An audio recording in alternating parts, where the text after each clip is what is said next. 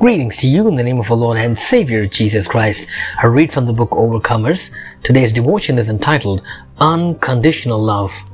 Micah chapter 7 verse 18. There is no other God like you, O Lord. You forgive the sins of your people who have survived. You do not stay angry forever, but you take pleasure in showing us your constant love. Our God is an awesome God. He takes note of every single detail of our lives.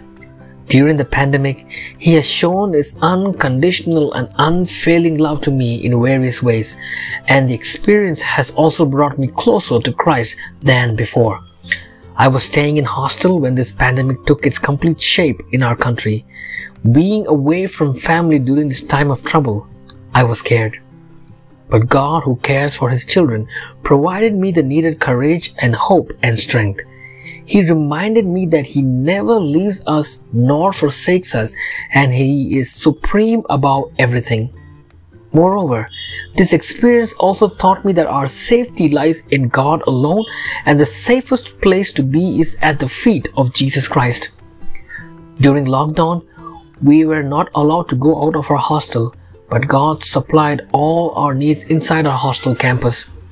My hostel mates and I didn't lack anything, and we all enjoyed our lockdown even though we were far away from our homes. This lockdown also brought me closer to my other hostel mates with whom I didn't have much bonding before. And by staying with them, I learned the meaning of cooperation and unity in a deeper sense.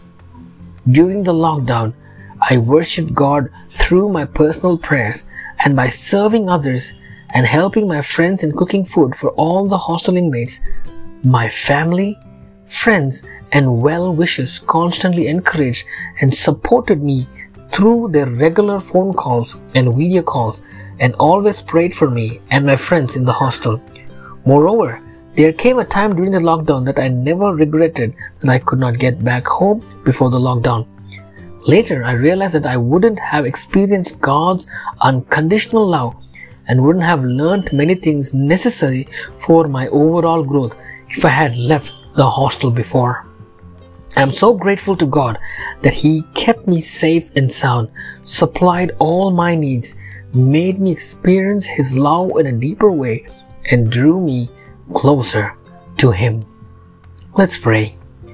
Precious Heavenly Father, may we always remember that your love stays same through the ages and with you we are always safe. Amen.